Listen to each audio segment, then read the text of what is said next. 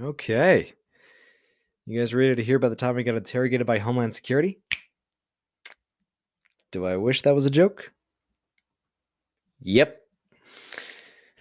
Hey everyone, I'm MK Lot and this is Quarantine Campfire. So, last week, at the end of my maladaptive daydreaming video and podcast episode, I explained that I had a run in with Homeland Security and this was brought up.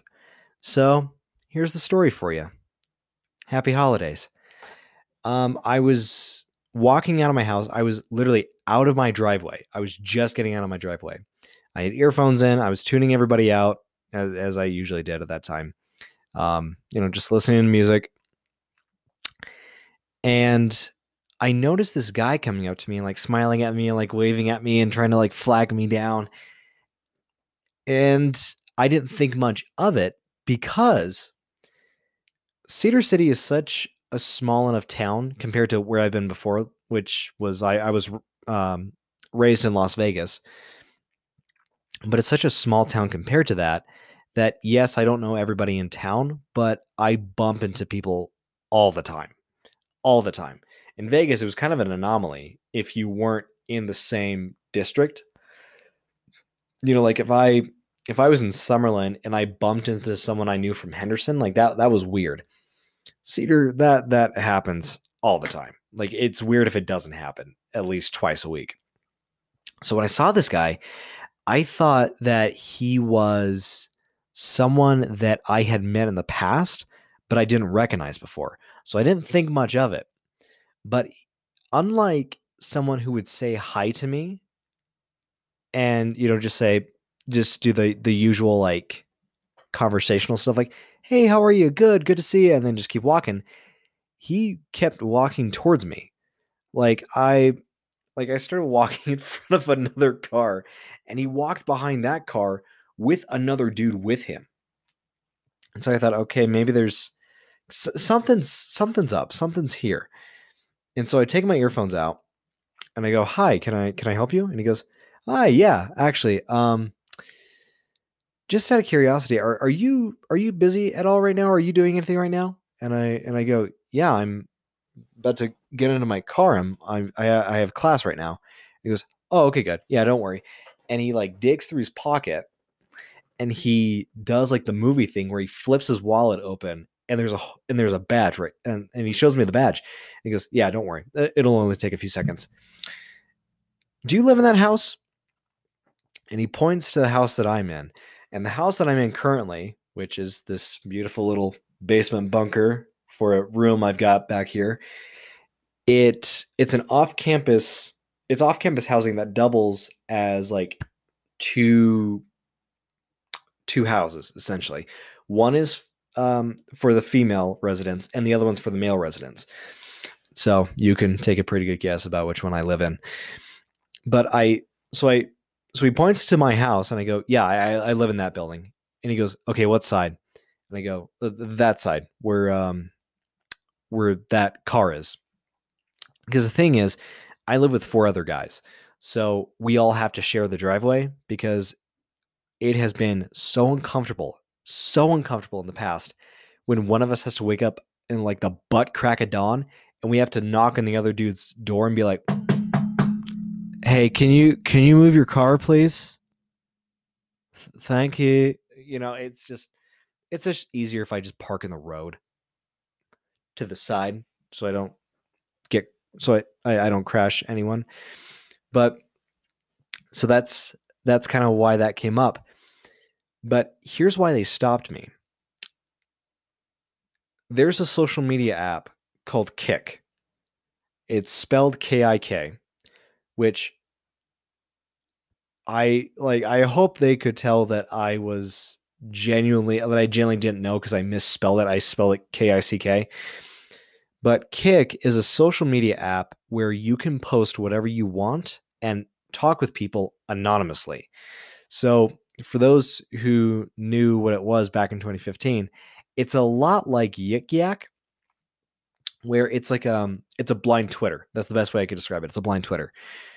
But apparently, um someone had been using it for sexting underage girls and doing something with child porn. I can't remember if the officer said that whoever it was was watching it, if they were making it, if they were recruiting people. I, I can't remember what, what the case was. But Kik informed the FBI about this user, and more specifically, that user was using my router, which meant, you know, the FBI put two and two together, got Homeland Security officers, and claimed that whoever this was, whoever the sex offender was, was living in my house. And so they said, What kind of phone do you have? And I said, I have an iPhone. And they go, Okay, well, we'd like to look through it. Because, of course, the guy, whoever this was, um, was using an iPhone. So they looked through my phone and I just want to say my my rule when it came to stuff on my phone or when it came to stuff on social media is I want to post or make stuff on my phone that I would be okay showing the world. Because we live in a world now or we live in a time where nothing is ever really private. You know, and so I I store stuff on my phone with that in mind. I store stuff on my phone with the idea of if something happens to me and everything is broadcasted, I'll be upset, but there's nothing that I would be really embarrassed about.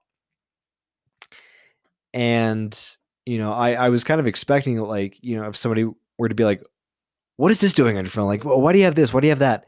I would just say, because it's it's my phone, it's my life. Like I don't know what you want from me.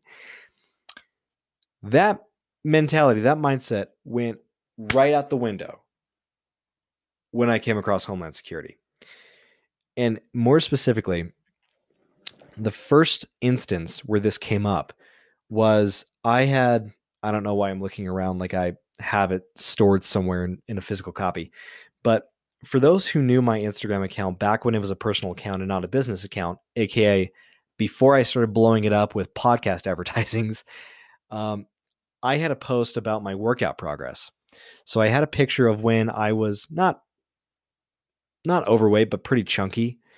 Um, you know, of when I was like getting a freshman 15 and I had just gotten done with a hernia surgery, so I was still kind of bloated from that. You know, I had that picture. I had the picture from when I was on medication, where if you seen the video or heard the episode, um, you know, according to my best friend, I looked like a Holocaust survivor, um, which was in the last segment. And then there was a picture of me um, going through my going through like a year's worth of just hardcore balls to the wall working out and powerlifting. And so they didn't find that post, but they found the pictures for that post and um and a lot of other progress pictures from there. And so of course it's like it's me flexing, it's me, you know, doing like strongman poses and stuff. And the officer who was being friendly with me cuz they totally like they totally played good cop bad cop because the other cop was dead silent and even though they were both wearing sunglasses, I specifically remember him wearing sunglasses. And he just stared at me, arms crossed, sunglasses out, not taking no for an answer, you know, that kind of thing. And so, you know, the good cop, we'll call him, kept looking at everything. he goes, You have a lot of pictures of yourself. You sure you don't share this with anyone? And I'm like, No, this is, these are progress pictures for my for my fitness and for working out. Like I, I wouldn't share this with anyone, you know. And so they were like, all right. So they they click out of my photos. They don't look through my social media, which is surprising. But they go into my internet history and my browser history. And I, I wish I did this. But um, what I should have done is I should have shown them my App Store account and show them that I have never downloaded Kik Because I just realized of course, I just realized this now, like a year later. But when you download an app and then you delete it, um, it has that symbol of like a cloud with an arrow, which implies that you've already downloaded it, but you can download it again. I should have I should have shown them that I should have shown them that because there's no way that I could cover that up or I was smart enough to cover to cover that up. Anyways, they start going through my my browser feed and I've always got a bunch of tabs open up on my phone just in case like I scroll through it. Like if there's a song that I like on YouTube but I can't find it on Apple or Spotify or anything like that, I'll just save the YouTube page as its own tab. So there's a lot of that stuff there. And so they start scrolling, start scrolling, start scrolling, start scrolling, and he stops at one in particular and he goes, Maladaptive daydreaming, what's what's that? Now, at the time, I thought I can be as honest as I want because I have nothing to hide. I'm not whoever they I'm not whoever they're looking for. Like I don't participate in this in this almost cursed. I don't participate in this kind of stuff. It's completely immoral. I find it disgusting, but I have nothing to hide. Therefore, I can be as honest as I want, which is a great philosophy to an extent. And, and I'll explain why. So they look at it, they say what's maladaptive daydreaming, and I say, because this is a definition and a term that I've found to describe it, I say, oh, it's a uh, it's a psychiatric condition that I think I might have, and they look at me like both the cops stop what they're doing, they stop looking at my phone, and they and their heads shoot straight up at me. And they give me this look, and I can't remember if they if they actually said this or not. But they give me this look that basically said someone's been caught dealing with child porn on your router and you have a psychiatric condition. And so I kind of had to talk to them and be like, and explain to them like what it was and it, how it had nothing to do with like, excuse me, and how it, and how it had nothing to do with like any sexual things. Like that's that's not how maladaptive daydreaming works. So I had to go into detail on that. And so they go through everything I ask for the officer's contact information in case I have new stuff that I want to talk to them about. And that was it. Like it it was it wasn't as long as I thought it was going to be, but it definitely was long enough where I had to like I I couldn't go to class at that point. And so I uh and I was trying to make light of the situation too because it was just it's it. I mean, getting interrogated by any officer is not the way that someone wants to start their day, and so you know, I was like, well, I mean, I appreciate your guys' time and you know, thanks for you know, thanks for keeping an eye on the neighborhood. And I mean, hey, it would have sucked if I just kept walking, right? Because I almost didn't take my earphones out. Because the thing about me is when I'm when I'm daydreaming, when I'm in the zone, don't talk to me. Like don't mess with me in the zone. I got in trouble for this all the time when I was a kid because I had these giant giant Dr. Dre beats. And so, yeah, my mom would always give me crap and I think it actually got to the point where like she like she banned electronics from the dinner table or something like that. So I started kind of getting that back in college. And I hate the fact that it had to take my earphones blowing out for me to just unplug for a while and realize how nice that is. Anyways, that's off topic. But I said, I said, hey, it would have looked a lot worse if I just kept my earphones in and I kept walking, right? And so the good cop, you know, he was he was a good sport about it. He just laughed it off and you know just had this, you know, the the same big friendly smile on his face. And the bad cop, which was funny, like this was the first time that he smiled through the whole thing. He goes, yeah, we definitely would have walked faster. I'm like, okay, well, like, okay, cool. And so, in case you're like wondering what the aftermath of that is, we don't know if Homeland Security found the guy. And if they did, they never told us. Which I feel like if they're a sex offender, they they're required by law to tell us, or at least the whole neighborhood. So that made me think that either one, somebody found out our Wi Fi password and our Wi Fi name and just used that as cover because they didn't live there, or two, um, they moved out, which, you know, I, I, I don't know who it was. I still don't know who it was. But yeah, I just remember feeling like super, super just dirty for the rest of the day. Not because I got interrogated, but because of the reason why I got interrogated. And I get really interesting reactions when I tell this story because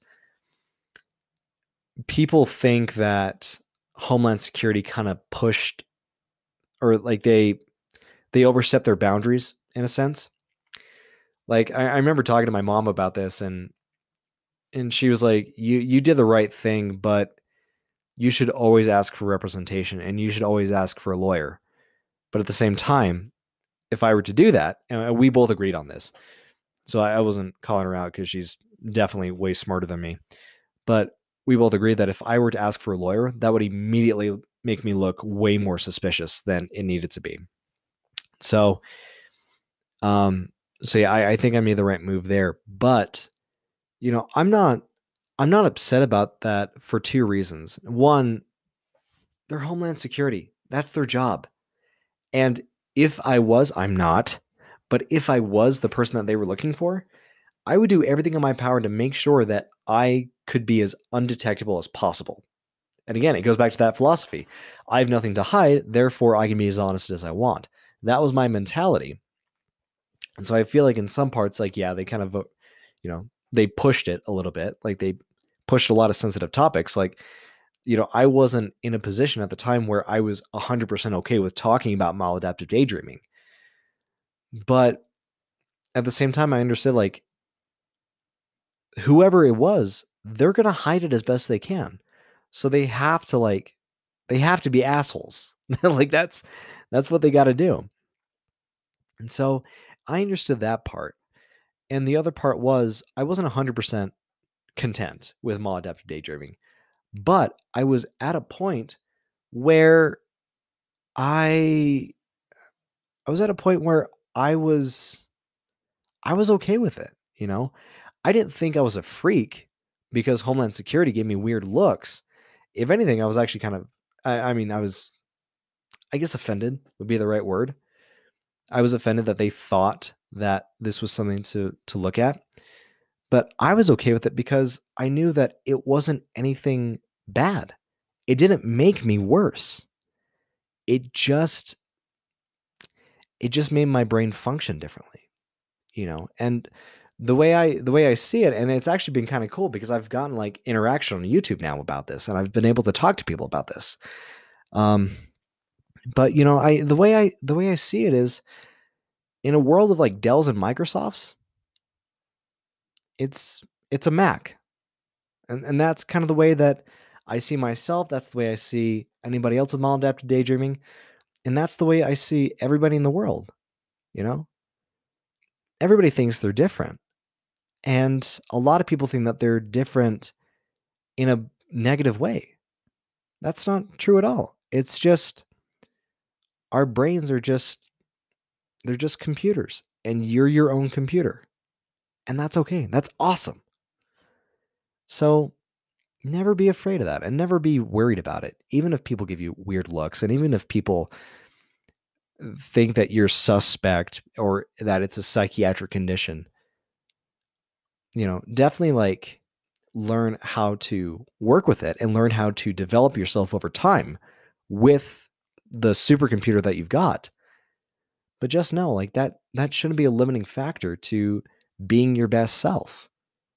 If anything, you should learn how to use it and turn it into a superpower. And that's kind of what this what these past couple months, if not year or two, have been. It's just been me turning this into a superpower. And so I encourage you guys, if you guys are struggling with that, to do the same thing. you know, learn how to use this and turn it into a superpower. Learn how to make your differences into superpowers. All right. That's all I got for today. Um, thanks so much for tuning in. I'm always appreciative of you guys. And stay tuned for more. Um, if you guys enjoy this, spread the word, subscribe, hit the like icon if you're watching on YouTube. Um, leave an honest rating on the podcast. Um, I, you know, I admire complete transparency. So tell me what works, what doesn't work, what you like, what you don't like. So that way I can learn to become better and use that, use those imperfections as superpowers. All right, guys, I will see you in the next one. Stay safe, stay healthy.